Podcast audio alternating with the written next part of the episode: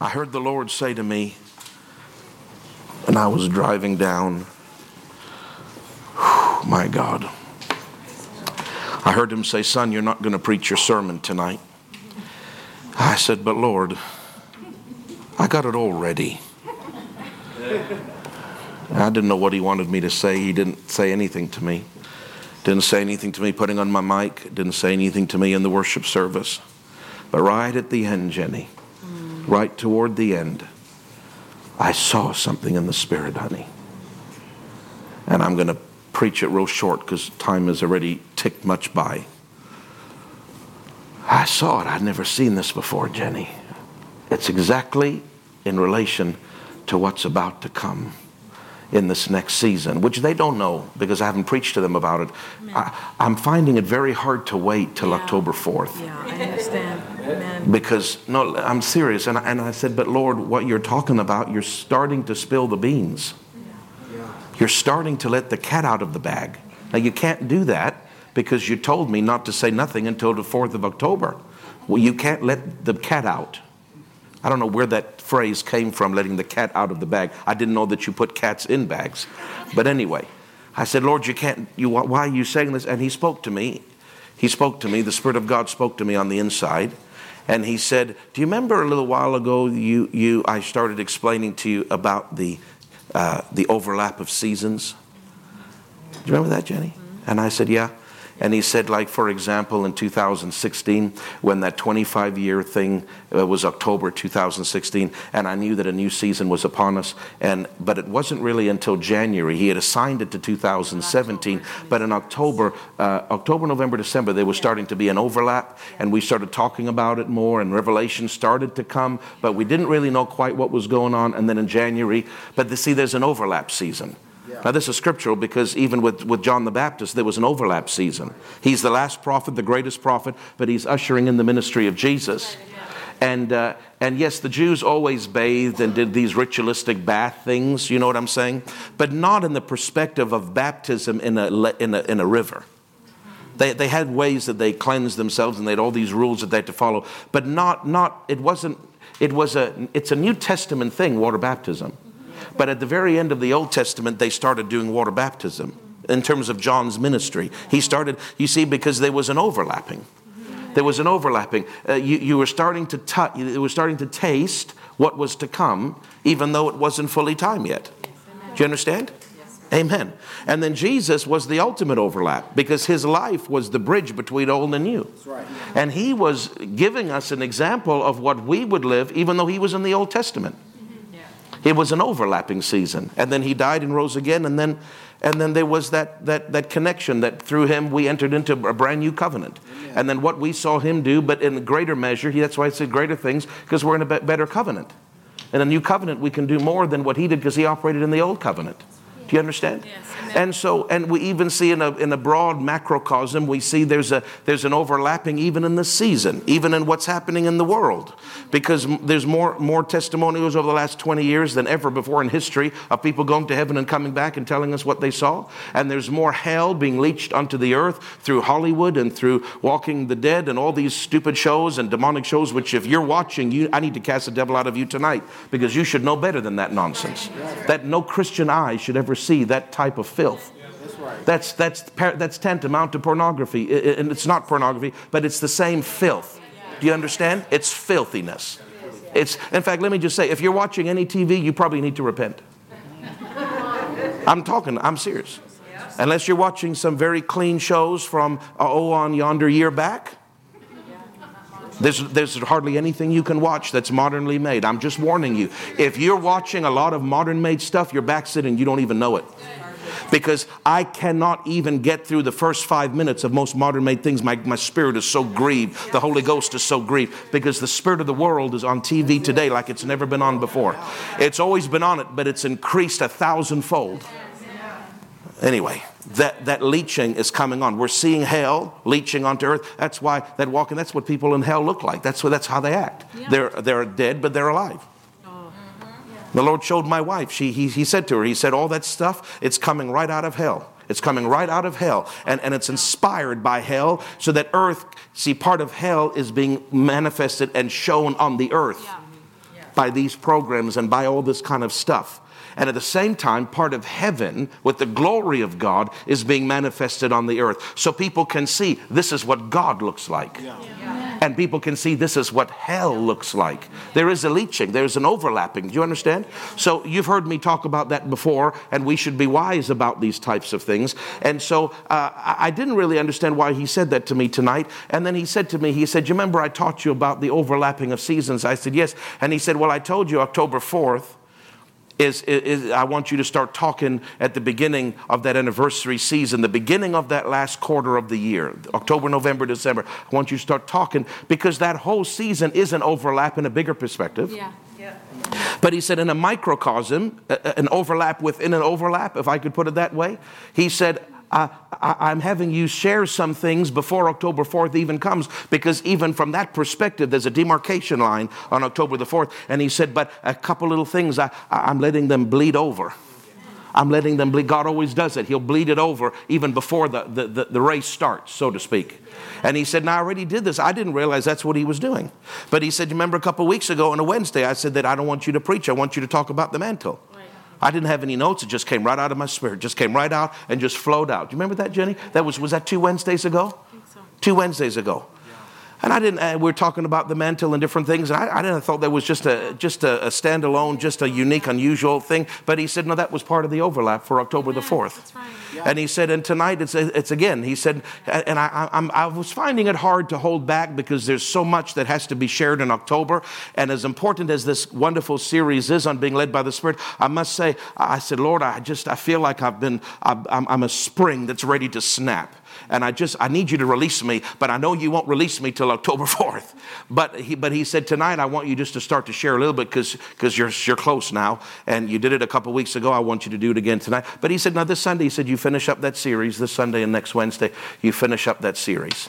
But he said then then October the 4th he said I'm going to release you. You're going to you're going to bounce around like Tigger. Praise God. He didn't say that. I'm just saying that. Remember Tigger with the tail? He bounced around. Well, that's what I'm just I'm just going to be bouncing around. I'm going to be bouncing around. My God. Hallelujah. But there's even a little mini overlapping into this October 4th uh, release, even tonight. And, I, have never, even in all the preparation that I've done, and I've done hundreds of hours of preparation for what is going to happen between October the 4th, October the 1st, and December 31st. I've been preparing for months for what's about to come. And you'll understand more when I talk about October 4th, when I talk about it then. You'll understand what God is talking about and what he's, what he's focusing on. Because on August the 2nd, early in the morning, very early in the morning, uh, I had an encounter with God. This August the 2nd. Last August the 8th, I was on that cruise when God started talking to me about Hebron year 2020 and the years to come. But he only showed me a part. And then this August the 2nd, early in the morning, that was a Sunday morning, early in the morning, he started talking to me specifically about this year, this year. Yes. And what, there's four distinct sections of 2020. And he showed me what all four of them were, exactly where we were right then on August the 2nd and what is to come. And he started, and I'm going to share that with you on the 4th. So I've been, I've been spending a lot of time waiting on God and praying and seeking God about what is to come in this last quarter, and then, of course, what's going to be coming in the new year. And in all of that praying and in all of that seeking, I've never seen this, what He showed me standing there tonight. And there's so much more that God has. Sometimes we think, well, I've got it all now. Because you think you got it all, right? Because He showed a lot. But I never saw this. And I saw it in a flash. And I said, Oh my God, Lord, I never saw that before. And he said, I know you didn't, but I want you to preach that tonight. So I want you to turn with me in your Bibles, please, to the book of, and we'll be short, to the book of uh, First Kings. First Kings. I saw it, Jenny, just like a flash. I said, Lord, I never saw that before. He said, I know you didn't. That's why I want you to preach it tonight.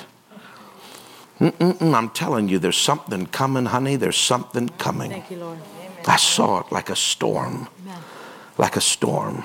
You ever looked out over on the horizon and you can see, you can actually see the rain falling, and it looks like a haze almost. Yeah. You can see those dark clouds, but they're far off, and you're you're not in that, but you can see it over there. And if you keep driving toward it, when you kind of get to that zone, man, it's just torrential rain. Have you ever seen that? But you know, you can kind of tell the dark clouds, and you can see actually the rain kind of in a haze falling. It was like that, but, but instead of that haze, it was like static electricity. I don't know how to describe it, but I saw what looked like that kind of a, an image of the clouds, but the clouds weren't black like you would normally see. The clouds were like shining, glistening white with lightning coming out of them. I don't know how to describe it to you, but I saw the clouds, I saw the earth, and I saw this haze in the middle, but it was full of different colors and static electricity, and it was moving. It was like it was alive. And I, what I said, Lord, what is that? And he said, That is the storm of my glory, and it's on the horizon. I'm telling you, you get people standing in that storm, the devils will come out of them. The- the- the- they'll get off, the, the arms will grow out. They'll stand up off, off, out, of, out of wheelchairs. Uh, if they're sat- they could be Satanists, they could be that far gone. They'll fall on their face and give their heart to Jesus. There's a storm that's coming. I'm telling you, there's a storm that's coming. And the congregation must keep pace with the Holy Ghost if we're going to see it birthed. The days of, of, of, of, uh, of lackadaisical lethargy are over. Yeah. They're over. You, you can choose to continue with them, but we're not. Me and the leaders, we're moving forward. And me and this congregation, we're moving forward because I want to get in that storm. I want that storm to come into this sanctuary. I want to see broken people, broken people full of hell come and stand in that glory and see the power of God wash it off them. And they, and they look and their face is a shining light like an angel. I want to see it, Jenny. There's so many hurting people. Oh my God, I heard him say it. I'm telling you, I, I know I'm all over like a tigger. I'm a tigger tonight. But I heard him say it. I heard him say it. He sa- I heard him say it. I can't say everything, but I'll say this. I heard him say there's a new anointing for casting out devils that is coming after the season. He's talking about January 1st. He said there's a new anointing coming on you to cast out devils.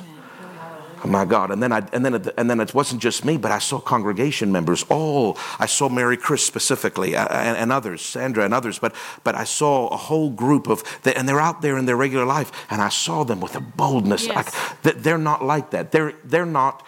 I, I, Sandra's bold anyway, but she's not like that. What I saw was not Sandra. It was like she was a different human being.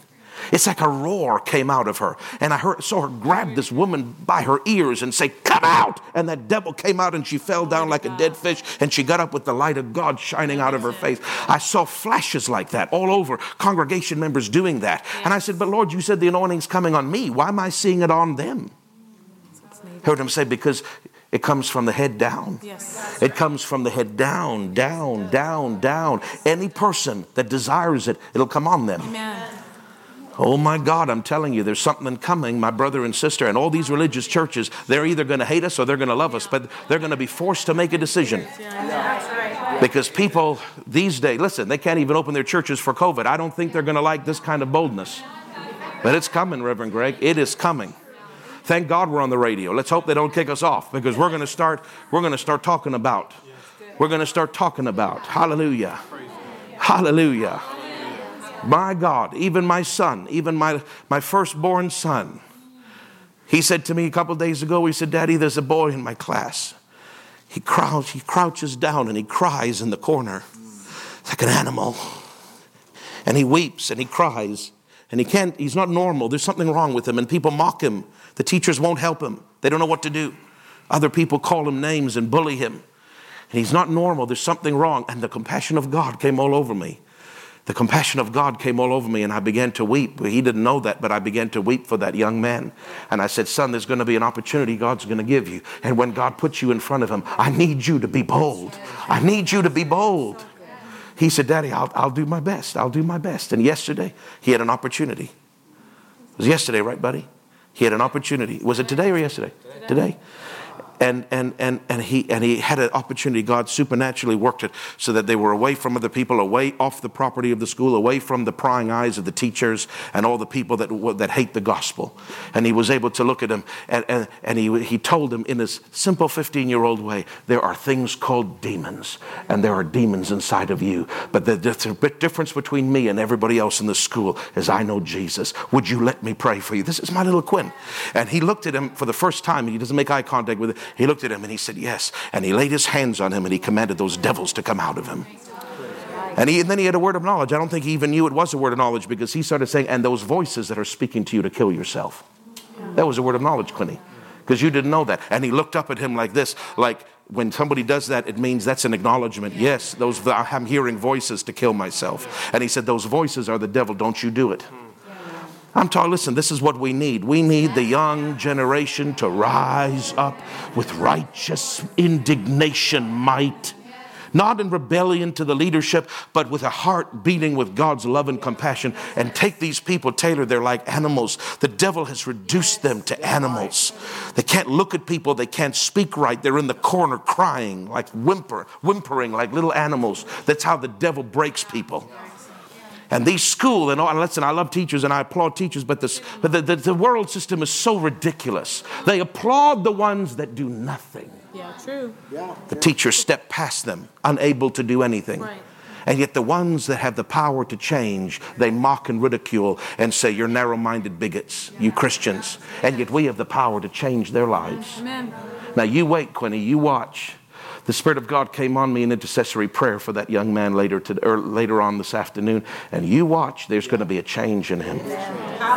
God's going to give him dreams. God's going to, I'm telling you, an angel might show up in his room. I believe that he'll even come to you and find you and say, I need to talk to you about stuff. I believe he's going to get gloriously born again and totally set free.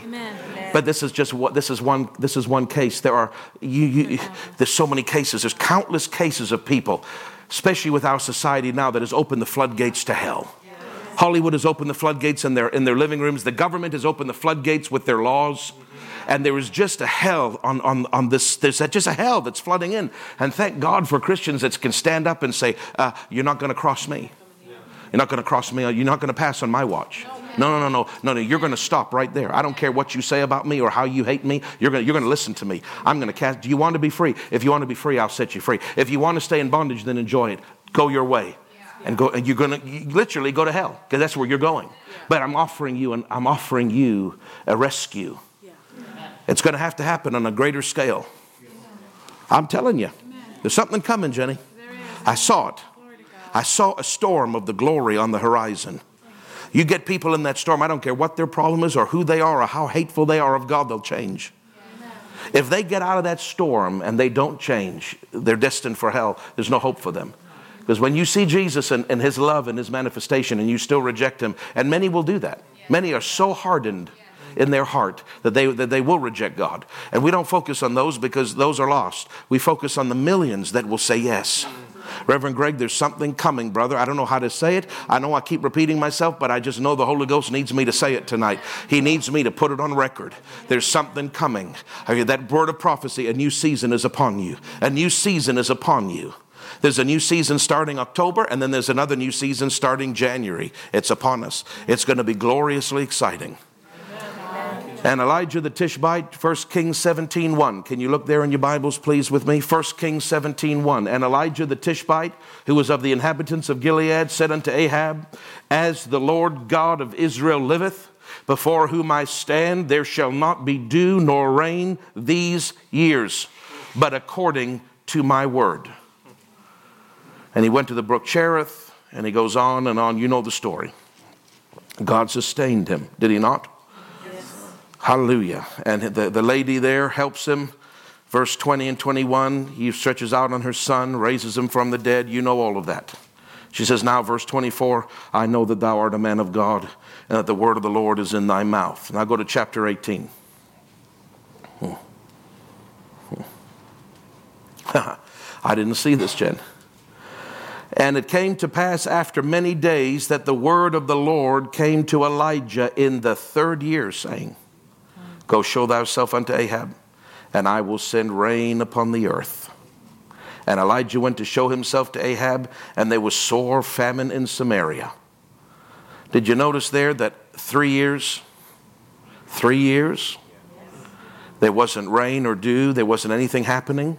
There was a season. There was a season. Three years. I know, I'm not saying it's exactly exactly the same, but the Lord brought that to my he brought that to my attention. He said, Did you notice it was three years? That was in the third year. I don't exactly know what time, but he said, Did you notice three years? I said, Lord, yes, I, I knew that, but I never connected it. And the Lord started to uh, remind me, you'll hear a lot more on October 4th, but I saw it from another perspective. He said, Now, I started talking to you in 17 and I talked to you in 17, I talked to you in 18, and I talked to you in 19, and there were three years that had the focus on 2020. I kept telling you 2020 is coming. It's a year of takeoff. I'm saying some things in 17, I'm starting some things in 18, I'm settling some things in 19, and in 2020 there's going to be a takeoff.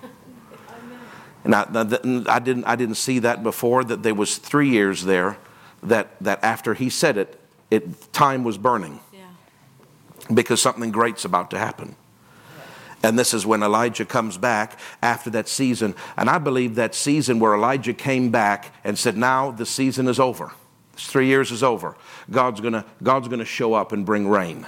I believe that represents the season we're in right now that this season of, preparation and the season of waiting and the season of not seeing that much from, a, from in terms of what we're looking for in terms of the greater anointing. We haven't really seen that much over these over these three years but i believe that the word of the lord is coming to say uh, that season has come to an end and this is the season. This is the 2020 year of hebron. This is the season to sit down in that anointing like king david. This is a year to pick up that anointing like elisha this is a season.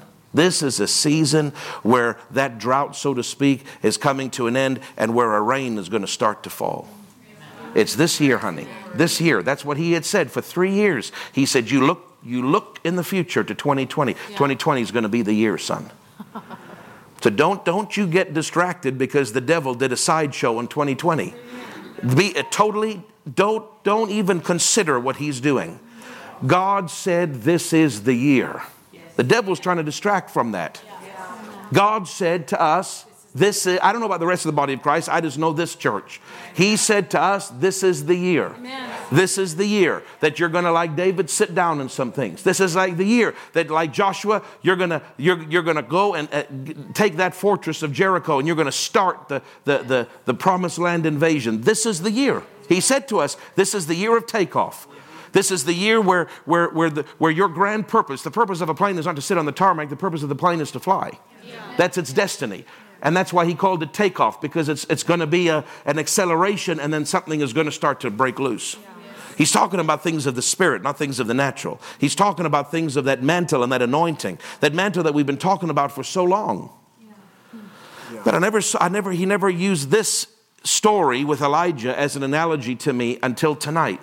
But there was a season of time where there was where there was drought, there was nothing. There was, do you understand? There, there was there was uh, anticipation for it to change, and there's been a season of time for us where there's been anticipation for things to change. And He's told us in advance this 2020 is going to be your year. I want you to pay attention in the spirit because something's going to change in this year, and all the years after are going to be different. It's going to be a marking, it's going to be a demarcation line in the spirit. You're going to look back in the years to come, and you're going to say 2020 was the dividing year. Everything before that was one way, and everything after that was a different way. I'm telling you.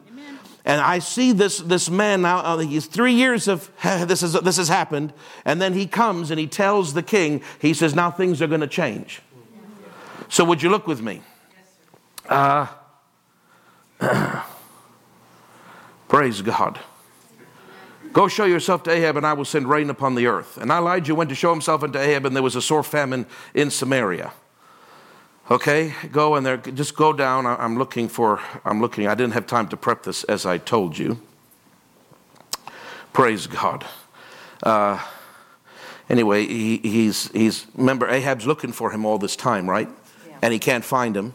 And so this guy, uh, one of the servants here, is really scared because he comes to him. I'm giving you the summary. He comes to him and says, I'm going to show myself to Ahab. And he says, Listen, Ahab's been looking for you. Jezebel's been looking for you. And if I go and tell them that I found you and then you disappear, then they're going to kill me and I'm a good man. I've hid the prophets of the Lord from Jezebel. So don't, don't, don't deal harshly with me, Elijah. If you say you're going to do this, then do it. So that's the, the summary of all these different verses here, okay? Uh, so now verse 18, and he answered and said, I, uh, okay, let's look at, uh, uh so Obadiah went and met, Obadiah was the guy that he's talking to that's afraid because he thinks, he thinks this is, he's going to get in trouble because he's going to promise Ahab and then Elijah's going to disappear. So he says, So Obadiah went to meet Ahab and told him, and Ahab went to meet Elijah. And it came to pass when Ahab saw Elijah that Ahab said unto him, Art thou the trouble, the one that troubles Israel? You see the accusation? It's Ahab's sin that caused the drought, but he's attacking the man of God. And that's exactly what the world said. That's, that's what Canada, that's what the government says to the church. Are you the one that's troubling our nation? It's your, it's your ungodly laws and sin that's opening the door. And we're the ones with the standard of righteousness. And you're asking us if we're the one troubling Israel? And he answered, I have not troubled, troubled, Israel, but thou and thy father's house, in that you have forsaken the commandments of the Lord and has followed Baalim. Now therefore send now, this is the, this is the, I'm telling you, this is glorious. Now send me uh, and gather unto all Mount Carmel the prophets of Baal, 450. And it goes on, all the ones that just, you know the story, right? I, not, my focus is not on the prophets of Baal and the fire, but it's a glorious story to read anyway. But for sake of time, I'm going to skip it. But you know the story. They call the prophets, everyone comes. There's a showdown, remember? He tells the people, you're going to have to choose. Remember? And they, they dance and shout and buck and snort and everything, and they cut themselves and wail, and there's no power, there's no fire. And then he pours water, uh, 12 pots, and then he pours another 12 pots, and it fills the ditch. Remember, water, this is a drought. Water is the most precious substance, it's more precious than gold. And yet he's dumping. See, that's a sacrificial offering. He's taking what is precious in the land and offering it to God. See, it, show, it shows the heart of sacrifice. Father, we're willing to sacrifice what's precious to us. And that's, that's something that we all have to look to. Are we willing to sacrifice what's precious to us? He was willing to sacrifice the water. It was more precious than money in, in a three year drought. And it fills all the ditches, member, and everything. And then he calls upon the name of the Lord. And let's read that now. And, uh, and he's uh, due the second time, the water ran down about verse 35, verse 36. And it came to pass at the time of the offering of the evening sacrifice that Elijah the prophet came near and said, Lord God of Abraham, Isaac, and Israel, let it be known this day that thou art God in Israel, and that I am thy servant, and that I have done all these things at thy word. Hear me, O Lord, hear me, that this people may know that thou art God, and that thou hast turned their heart back again, and the fire of the Lord fell. Oh, what a sight! I wish I could have been there and seen that. that I mean, physical fire came out of heaven. Think about it. It's not a fairy tale. Fire actually came out of the sky and came down to a place where the altar was and consumed the burnt sacrifice and the wood and the stones and the dust and licked up the water that was in the trench. And when all the people saw it, they fell on their faces and said, The Lord, He is God. Well, I should think, think so. I th- yeah, I should think that that's your response. When people, when rebellious, half hearted Christians see the power of God, if they've got any kind of heart in them whatsoever, they'll fall on their face and say, The Lord is God. The Lord is God. Elijah said to them, Take the prophets of Baal. I've stood right there. I've stood right there, right in that spot where he said it. Take the prophets of Baal, let not one of them escape. And they took them, Elijah brought them down to the brook Kishon. It's a tiny little brook. You stand on the top of this mountain, Greg, and you look down, and it's a tiny little brook down. It looks about four or five hundred meters down the face. And it's just, you would hardly even notice it. Only reason you know it's there, you can't really see the water because it's so small, but there's like a, a cut line in the grass. That's the only reason you know it's there because it's like a dark line in the grass. It's just a tiny little brook. But he takes them down to that brook Kishon. This is the Old Testament, this is not the New Testament. But boy, you didn't want to mess with God in the Old Testament because you'd lose your head. He took them down and he killed them. Every one of them. Now, can you imagine 400 people that know they're about to die? You, can you imagine how many, that, that you need a whole army of people to hold them? they're going to be screaming and, and wetting themselves and wailing and trying to escape and lose, you know they're, they're, they're frantic they know that they're going to die and, they, and they, there was a whole army of those, those israelites that had seen the fire that had to hold those prophets in place and one at a time, they brought him to Elijah, and one at a time, he slew them with the sword. I know it sounds vulgar, but that's the way you dealt with stuff. That's the way, there was zero tolerance. Zero tolerance in the Old Testament. Thank God we're in a season of mercy. But that same zero tolerance, there's a measure of zero tolerance with God in a measure. It's different in the New Testament. But, but, but when you're in the glory of God and people start to make fun and mock and do stuff, uh, there's a judgment that comes. There's a judgment, I'm telling you and, and we don't kill physical people, but there's a, a zero tolerance for sin. I guess that's what I'm trying to say. There's a zero tolerance for darkness when the power of God gets to flowing. Anyway, are you with me now? And uh, where are we? What verse was that? 41. No, not 41. and and none of them escaped, and he brought them down to the brook Kishon and slew them there. Now, this is what I wanted to get to. And Elijah said to Ahab, Get thee up. eat and drink. Huh. Ahab represents the carnal church. Yeah. He's, he's, a, he's a Jew, Yeah, he is. he's in the covenant, Yeah. but he's not a spiritual man. Yeah. He's married a devil named Jezebel, right? He's, he's enacted in ungodly laws. He's gone and stolen Naboth's vineyard and murdered him, which was a direct violation of the covenant because of Israel law and land inheritance and how it passed. He is representing a man of covenant, but a man completely carnal, dishonorable to God. Yet he's a man of covenant. Do you understand? Now, are you listening to me? Because this is what I wanted. This is what I saw the flash of at the beginning of the service. There are a certain group of Christians. There are certain types of Christians. Hopefully, none of them are in our church. But I'm just telling you, there are certain types of Christians where, at the moment where action is needed, that all they're thinking about is their flesh, eating and drinking, doing what feels good, doing what they want. But an action is needed to bring the rain. You can't count on carnal people when, you, when an action is needed because all they want is to appease their flesh. Did you notice that he didn't ask Ahab, Ahab, you're the, you're the leader of the nation, you're the king. You should have a part to play in this. Come with me and let's pray together. Did you notice he didn't ask Ahab to pray? What did he tell him to do? He told him, You go and fill your face with pie. That's really what he's saying. Go get drunk and fill your face with pie because that's all you're good for. All you know how to do is satisfy your flesh. So why don't you go and satisfy your flesh? I'm going to go and meet with God. Because people like you don't cause any change. People like you are the reason we're in the problem that we're in. But people like me, people that know how to seek God, people that know how to put their flesh under, I'm the one, and people like me, I'm the one that knows how to make things turn. So why don't you go fill your face with pie, and I'm going to go and seek God. Now you have a choice. What kind of a who, who? What are you in this season? There's a season that's changing. It's upon us. Three years have passed, and this is our year. But it's going to take something, and you'll understand more on October 4th what I'm talking about. But God's giving you a little hint tonight. He's bleeding over. There's an overlap tonight into about what's about to happen, and this is spiritual. This is not my, my intentional doing. This is spiritual. God decided to do that tonight.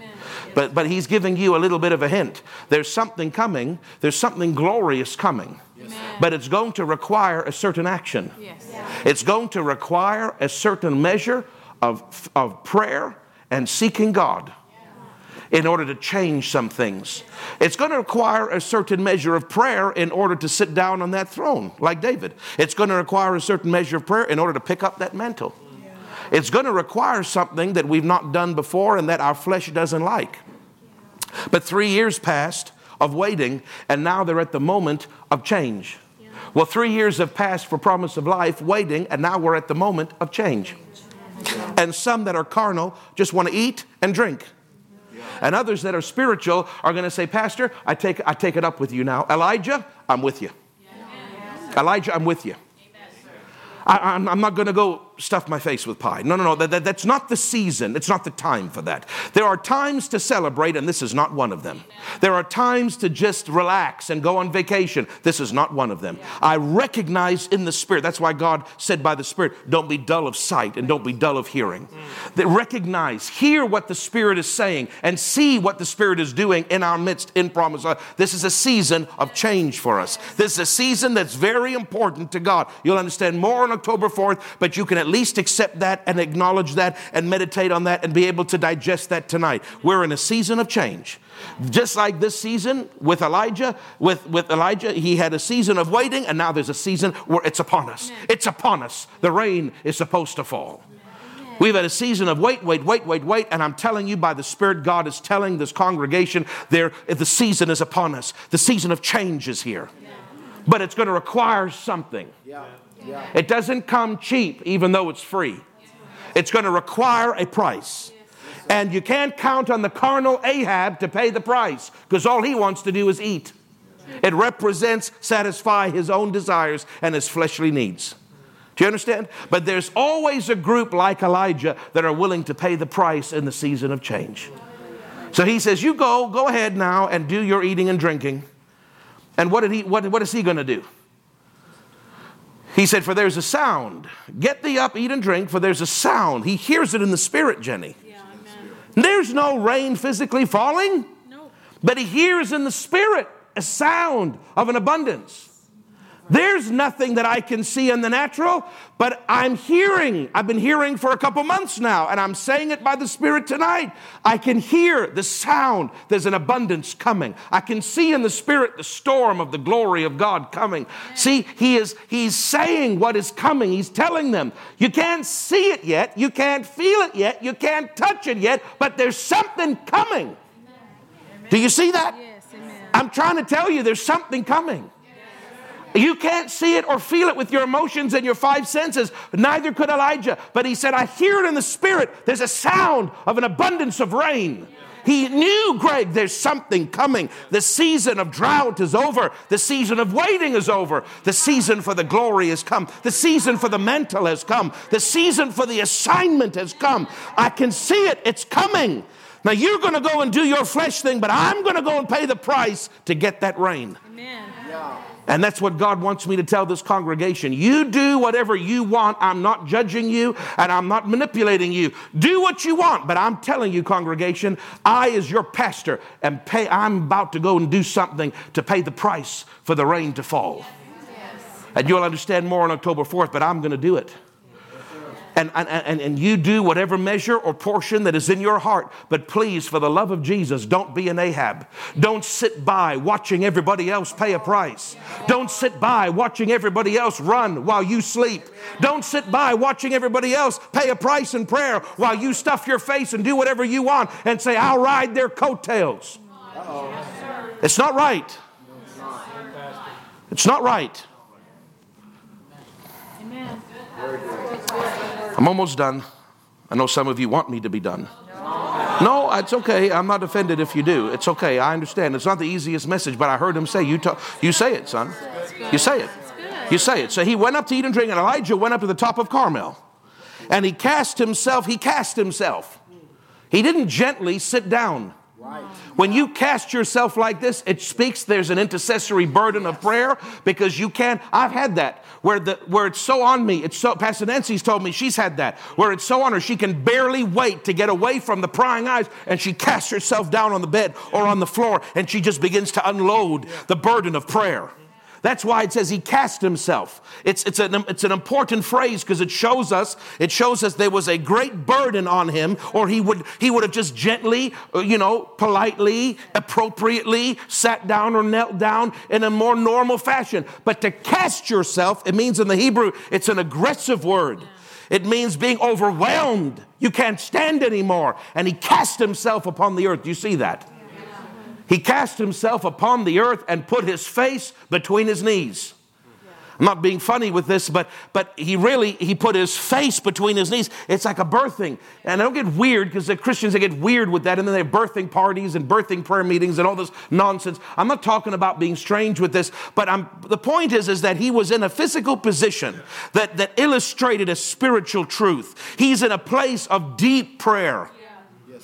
He's, he's, he's, he's trying to change, he's birthing a change of season. I'm telling you, Jenny. I had a nice, sweet sermon ready tonight for the being led by the Spirit. I didn't expect this, but I saw it in a flash. I saw him on Mount Carmel. And I heard the Lord say to, you, say to me, it had been three years for him, and then the time for change had come, and he prayed. It's been three years for you. The time of the mental has come. Pray. Glory to God. Yes, sir. yeah. Yes, sir. It's time. Yes, it is. I already know what I'm going to say October 4th because he told me all of it on August 2nd. But, uh, but he's, just, he's just giving a little bit of an overlap here. He's letting it bleed over to give you a little bit of a hint of what's coming in this, in this last season of the year. Please don't be an Ahab in this season. Jesus loves you anyway. But you will, relu- you will lose rewards in heaven.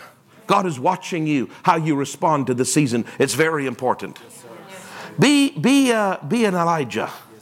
He cast himself upon the earth and put his face between his knees, verse 43, and he said to his servant, so there was somebody with him. Praise God for the ones that go with us. Go up now, look toward the sea. And he went up and looked and said, There's nothing. And he said, Go again seven times. And it came to pass at the seventh time that he said, Behold, there ariseth a little cloud out of the sea like a man's hand.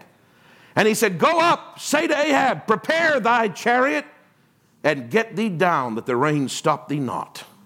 And it came to pass in the meanwhile, oh my God, that little cloud wow. turned into a whole swarm of clouds literally in minutes. Yeah. Yeah. But did you notice he didn't wait for the whole clouds to become black to give the instruction. Right. He had it was enough when he saw the little tiny cloud. There, That's faith. We don't have to see the whole revival to know that it's coming. When we just start to see the first flicker, we can say, ah, there's a there's the first flicker. There's the there's the there's the cloud the size of a man's head. It's it's on the way, boys. You might as well act, you might as well, you might as well move. It's coming. It can't be stopped now. You see, the carnal man wants to see it all black with clouds before he gives the order. But the spiritual man, the faith man says, if I see even the tiniest, I know. And I'm telling you, there's, there's, coming, there's coming something this fall where we're going to be casting our face uh, upon the earth and putting our face between our knees to pray. It's coming, and I believe at the end of it, before January 1st, honey, we're going to see that first flicker. Yes, amen. And we're going to give the order, let's, let's, let's go.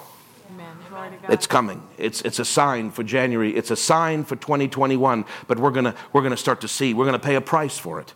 We're going to pay a price for it. Don't be the one eating pie while we pay a price. Pay a price with us. Jesus, Jesus needs every one of us to pay the price. He doesn't just need me, He needs all of us to pay the price. And in the meanwhile, the heaven was black with clouds and wind, and there was a great rain. And Ahab rode and went to Jezreel. Jezreel was the capital of Samaria, which was the northern kingdom, and that's where he ruled from because he was the king of Israel. Israel's in the north, Judah's in the south. And so, if you know where, where, where Elijah is, this is right on the coast, Mount Carmel. It's northeast, uh, no, northwest Israel, right on the coast. And so, he's riding across across the Jezreel Valley, which is the valley of Armageddon, where Armageddon's going to be held. He's going through the Jezreel Valley. It's a flat land, and he's going toward Jezreel, which is the city of the northern kingdom where Jezebel lives, his wife lives, and that's where he rules from and he reigns from. And he's riding. Now, the king is not going to have a broken down donkey. The king is going to have the best chariot that the land offers. He's going to have the best horse that the land offers. Do you understand? And he's riding full steam ahead with a horse and chariot. That's faster than any man can run. And the hand of the Lord, verse 46, came upon Elijah, and he girded up his loins. What does that mean? They would wear these long dress looking things, right? You can't really run that much in that. He picked up the bottom of that thing, and he, that's what he means, girding up. He, he picked it up so that his legs would, be, would not be limited and would not be hindered by the garment, because that's how they dressed. He picked up, he girded up his loins, my God, Jenny, and ran before Ahab to the entrance of Jezreel.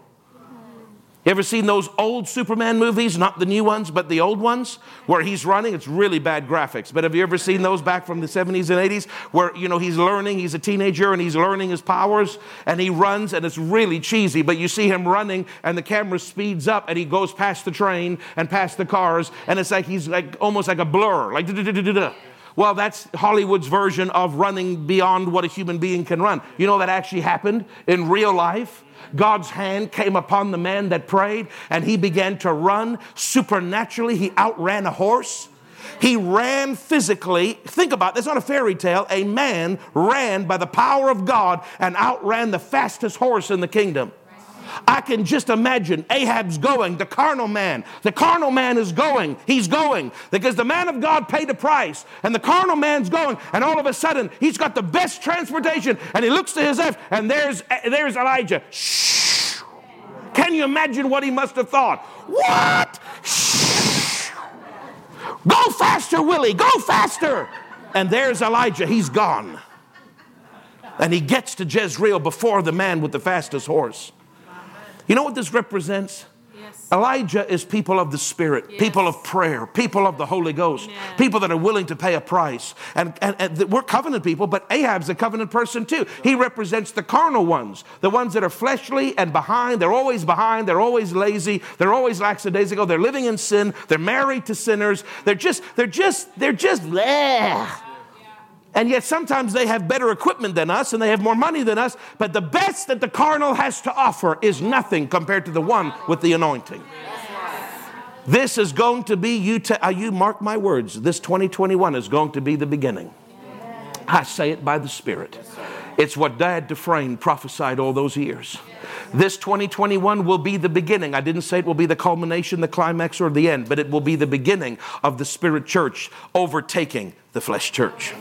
It will be the beginning of the Spirit Church, the Elijah Church, overtaking in momentum, overtaking in, in accomplishments for the kingdom of God. The carnal Ahab with his pie filled face. I'm serious. This is going to be the beginning. Doc, Dad Dufresne talked about it all the time. He said there's a flesh church and there's a spirit church. And he said, and right now, don't be moved because it looks like the flesh church is winning. It looks like they're bigger and they're more powerful and they, everybody loves them and they're flocking to them. And the spirit churches, the ones that hold a standard, the ones that hold up a banner of righteousness, the one that says, no, you can't sleep around, that's against God's law. No, you can't do that. No, you can't do that because we're going to live right. We're going to live holy before God. We're in the world, but we're not of the world. That's the spirit church. We're not seeker sensitive and and, and, and bending our will and our doctrine and compromising to impress everybody. We're, we're not, we want people to come, but we're not gonna, we're gonna hold up a standard of what God's word says and we're not embarrassed. And if you don't like it, then leave. God will bring more because there's hungry ones that want that standard. And he talked about it for years. And he said, The spirit church has been maligned while the flesh church swells. And he said, The day is coming where the spirit church will overtake the flesh church. And I heard the Holy Ghost, even as I was preaching tonight. He said, You remember your father said that? I said, Yes. He said, 2021 will mark. I say it by the Spirit. 2021 will mark the beginnings of the spirit church overtaking the flesh church. Because Elijah had to overtake them. The beginnings of it, I didn't say the climax. It may just be the first stages, the first impulses, the first spikes of it but you're going to start to see a measure of it, and it's going to build and build and build and build during this Hebron season. It's going to build because Hebron is for a number of years. We're only in the first one. It's going to build during this season where the people of the Spirit, the people of prayer, the people of the power of God are going to surge past the ones of the flesh and the ones that are lowering and compromising the standards of the Bible. And the hungry ones out there and the ones that need great help, they're going to go to these flesh churches and find nothing. They're going to find pie. But they're not going to find the power of God to set their children free from mental torment. They're not going to find the power of God to set their children free from, from ADHD and from Down syndrome. They're not going to find the power of God they're not going to find the power of God in those churches. The power of God's not there. They have a form of godliness, but they deny the power completely because they're flesh buckets. They're carnal buckets. That's right. Amen. And I'm not saying that there's no flesh buckets in our church, so we better watch us so that we don't get filled with pride here. But what I'm saying is, we represent, for those that will run with me, we represent people of the Spirit, people that are not compromising, people that are unafraid, unashamed, and say, while you're eating, I'm praying. While you're doing your natural carnal thing, I'm going to do the spiritual thing and I'm going to birth something because the season of waiting has come to an end and the season for the rain, the season of the mantle, the season of the power has come. Amen. The season has come. I'm saying it to you. I hope you're listening. The season has come. The season is upon us. He said, The new season is upon you. And as he prayed, Taylor, as he set himself apart and sought God's face with all of his heart, it's going to be required of us in this season. When I say this season, I mean these last three months of 2020. It's going to be required of us. Because a price has to be paid for rain to fall. Yes. God doesn't pour it out. He doesn't. He doesn't pour it out on flesh. He pours it out on all flesh, Joel, too, but he doesn't pour it out because fleshly people do fleshly things. He pours it out on fleshly people because spiritual people pay a price spiritually. And I'm telling you, there's a price coming, and it's not a bad price, so don't be afraid of it. And God will individualize the price to you. God will show every one of you. When you hear what I'm going to share on October the 4th, it will make a lot more sense. But God's going to share, share with every one of you individually. He's going to say, This is what your pastor's doing.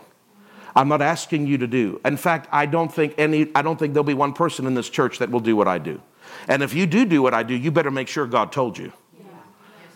Because you cannot do that without God telling you and not suffer loss. But every one of you, you, God will look and say, Taylor, this is what your pastor's doing. He's your Elijah. He's, he's, he's, he's, he's leading the way. He's, he's being an example. Not out of pride, but because I've led him to do that. Now he's paying a price. The three years is over. The season of waiting is over. Now is the time to pick up the mantle. Now is the time to sit on the throne. Now is the time to charge into Canaan. Now is the time. 2020 is the year that I've marked, that I've told you about for three years. It's coming. Now is the time to act. Now, three quarters of the year have passed, and I'll explain to you what each of those quarters meant, and we have completely obeyed God. Well, actually, you'll understand when I say it. Three quarters of the year, time wise, has passed. But seasonally, only two seasons have passed. We're entering the third season. The fourth season will be in December. But, but time wise, three quarters of the year has passed now as of the end of September, right? We're into, we're into Q3, and now we're about to start Q4. But, but spiritually, two of the seasons have passed, and we're in the third.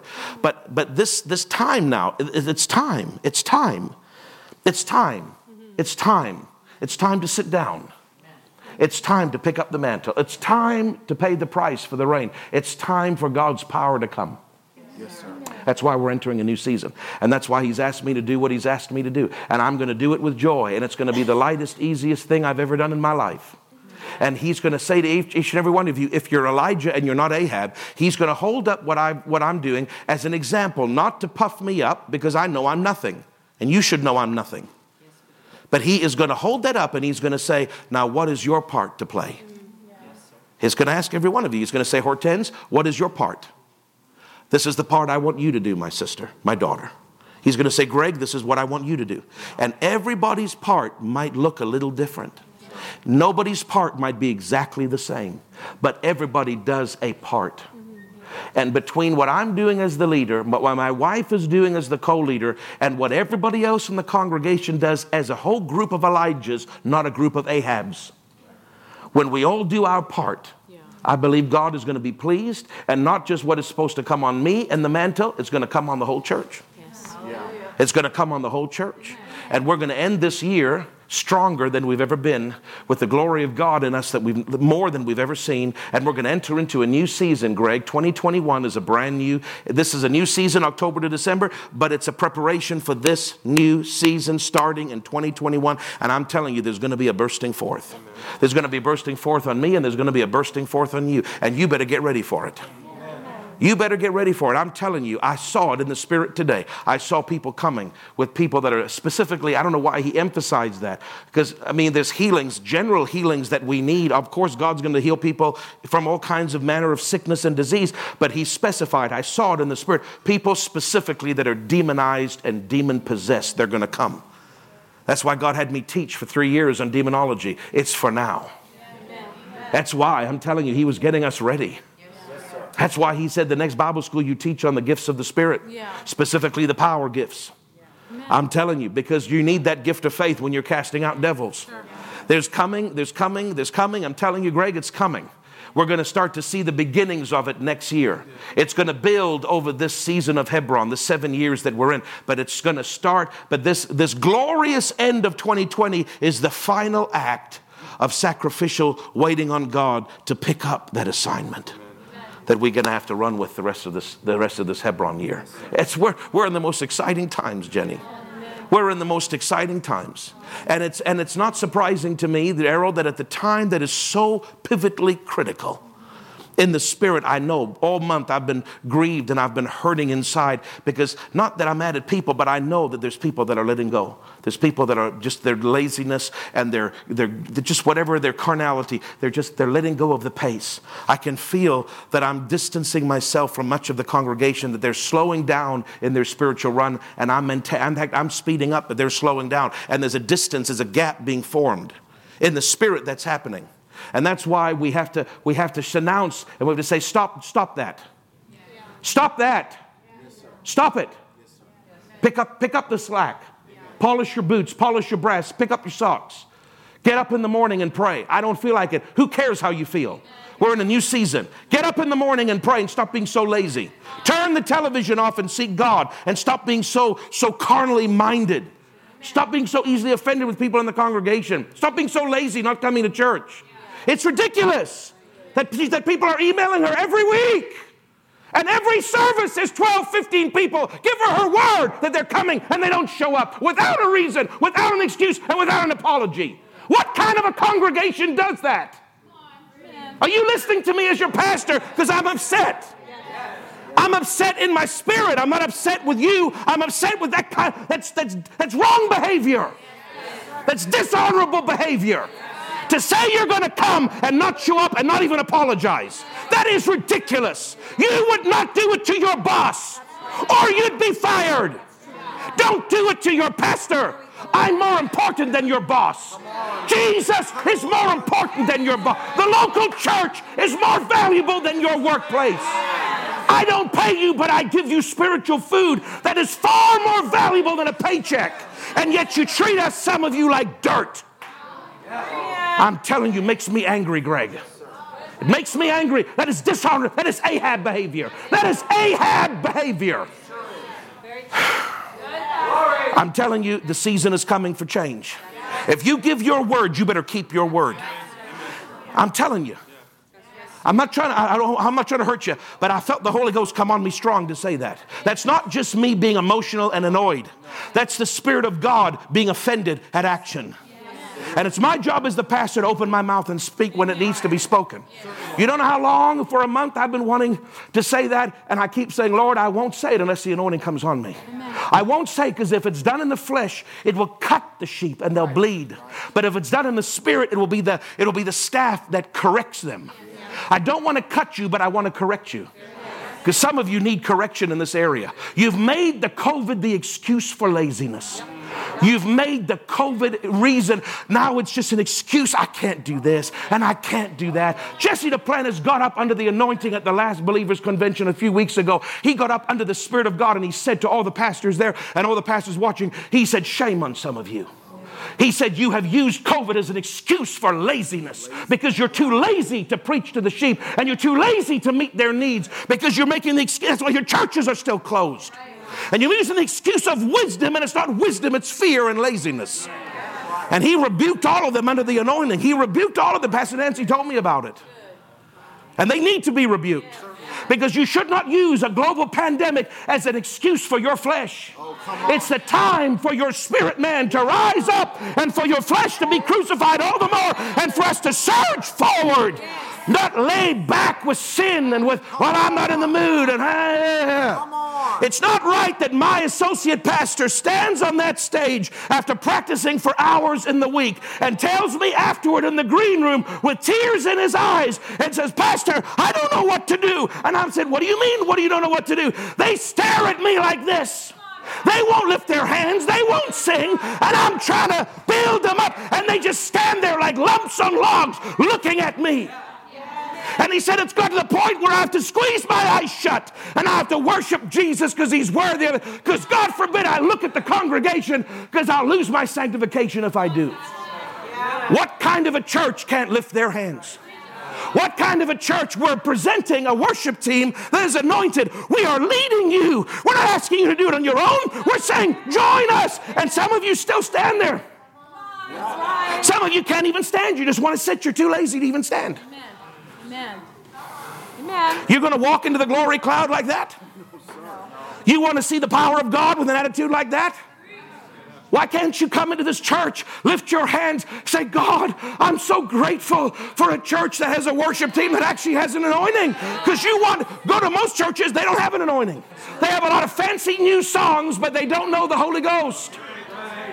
We have a lot way to go in our skill, but we do have the anointing to a measure, and we need more of it but at least you have a measure of it available to you. Lift your hands, lift your heart, and worship Him in spirit and in truth. Instead of standing like a carnal bucket staring at the worship leader. You're an Ahab and you don't even know it. I'm telling you, you got to hear it. Some of you got to hear it. You got to be shaken. Because what's coming is not going to permit that kind of nonsense. Now, we're not going to have the ushers come behind you and tap you on the shoulder and say, Come on, lift your hands now. Come on, lift your hands. We're not doing that. You want to be an Ahab, be an Ahab. But I'm trying to tell you that you're going to miss some things. You're going to miss some rewards. You're going to miss some glory. You're going to miss some opportunities of the Spirit. And God's looking for runners, He's not lo- looking for nappers. He's looking for runners in Hebron. Yes, he ran, Jenny. The anointing came on him and he ran. Hebron is more than this year. Hebron is an entire season. This year of praying, why, Greg? Is because the anointing is going to come on us. And we're going to run. In 2021, we're going to run. And in 22, we're going to run. And we're going to run past the carnal church. And we're going to run right into that glory, that storm of glory. We're going to run right into the middle of it. And we're going to take hurting people and we're going to see them totally set free. I'm telling you, it's coming, my brother. I don't mean, oh, you'll understand. I say it to you, I'm not angry. The Spirit of God is grieved. There's a difference between me being emotional and trying to hurt you and me speaking passionately under the anointing. And I've wanted to say it for over a month and I have been restrained. And I've obeyed that restraint. But tonight I heard the Holy Ghost say, Say it. So He needs you to hear it. Wake up and let's run together. Heavenly Father, I thank you for the Elijahs that you have in this ministry, in this church, and in this city. The Elijahs that have been waiting for years. The Elijahs that have been promised. There's a power coming. There's a mantle coming. There's a rain coming. There's a season called Hebron coming, and it's being birthed in 2020. There's a group of Elijahs here, Father, that have long waited for it. And now that we finally tell the king, Go do your fleshly thing. We are going to pay the price to get that glory and to get that anointing and to get that outpouring. Father, the season is upon us. A new season. That's what you said by the Spirit at the beginning of this service. A new season is upon you. And the storm of glory is on the horizon and it's coming. A new season is upon you. Lord, that new season starts October and then and it's a it's a season for 3 months and then we're going to pick up what we've got during that three months and we're going to run like Elijah. We're going to run with the supernatural power of God on us like he ran and overtake horses. We're going to run in the Spirit. We're going to run in 2021. We're going to run in 2022. We're going to run right through Hebron. we're going to see the power of God come. We're going to see it come. We're going to see it come. And these precious people, these sinners and saints alike that have been bound by the powers of hell a great and glorious freedom is coming unto them.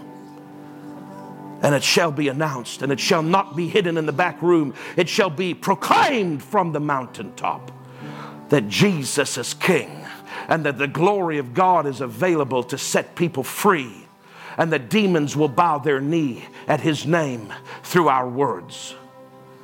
Because I heard Him say, There's an anointing coming on you there's a special anointing coming on you, a new anointing, a fresh anointing coming on you at the end of this season, meaning in December. There's an anointing coming on you to cast out devils, son. I've been asking God for that for years.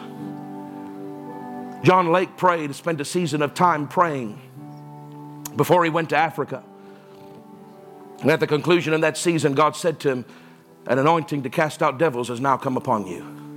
And from that moment forward, his ministry was marked by that phenomenon.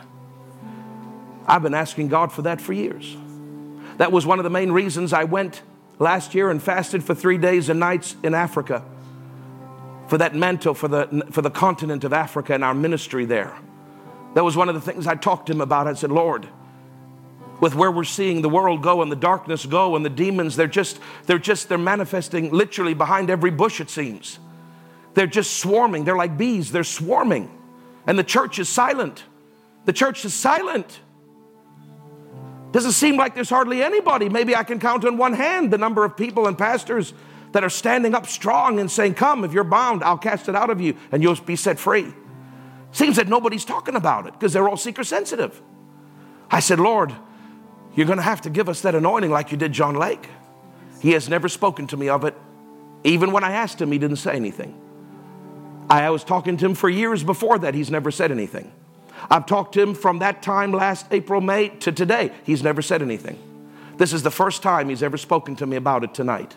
This is a, a very important, for me personally, this is a very monumental night because I've been talking to him about this for years, Jenny. He's never said it to me. He said it to me tonight. He said at the end of this season, at the end of the year, a new anointing will come upon you to cast out devils. And you have no idea how necessary that is. Hallelujah. Jesus said, Go into all the world and preach the gospel. In my name they shall cast out devils. In my name they shall lay hands on the sick and they shall be healed. In my name, if they drink any deadly thing, it shall not hurt them. In my name they shall speak with new tongues. And they preached the word, and God confirmed the word with signs and wonders following. Father, we need these signs and wonders. We need them to confirm the mighty word of God. We feel like we're in a lion's den. We feel like darkness is all around us. Between the laws of the land and the carnality of the nation, we feel like we're, the, we're little lights, but we're surrounded by a sea of evil. We need the power of God. We need it like never before. We need it. We need it to shine a bright light. We need the world to know that there is still a God, there is still a Son of God, and there's still a church that believes on His name and is unashamedly proclaiming His works. We need the anointing, Father. We need it. We need it in a much more dramatic fashion than we've ever had it. And that's why I know you're telling us tonight the season of prayer is upon you. The new season of 2021 is about to dawn. You do this, you seek me, and I'll give you what you need. And you'll see that you have the arsenal to match the powers of hell. And so I thank you, Father, for it. Lord, let them receive what I said under the Spirit to correct. Let them receive it in the Spirit that I meant it and that you meant it, Father. It is not to hurt, and it is not to cut, it is to correct, because some of them, they need a correction tonight. They have slacked off and they have let go in the realm of the Spirit, and they need to pick it back up and they need to start running. And so, Father, I thank you that the right hearted ones have an ear to hear what the Spirit of God is saying, they have an eye to see what the Spirit of God is doing, and they do it tonight. And they are swift of foot, not dull, and they begin to run. Those that have slowed, they increase their pace right now. And I thank you, Father, in the name of Jesus. Father, we have one more week. I'm coiled like a spring ready to pop. We have one more week, Father, three more services, and I will finish that series like you told me to finish it. But I thank you for that anointing on October the 4th to proclaim and that the people would receive the word of the Lord, for it is a word of the Lord. And it's going to be the beginning of this overlapping season that will start to manifest in 2021. I thank you for it, Father. Could you just lift your hands with me? Father, we receive your word tonight. We thank you that we'll be, a, we'll be Elijah's, not Ahab's. We'll do our part, whatever that is. You'll show us our individual part and responsibility, and we'll do it with all of our heart in this last three months of the year. Father, we want to be counted worthy. We want, to, we want you to be pleased with us. We want to run in Hebron. We want to bring your glory. We want to be used for your might. So we thank you we receive tonight what the Spirit of God said through our pastor. We receive both the encouragement and the correction alike. And we leave here with pure hearts, unoffended, and grateful that the Holy Ghost has helped us. In the mighty name of Jesus, we pray. And everybody said, Amen and amen. Praise God.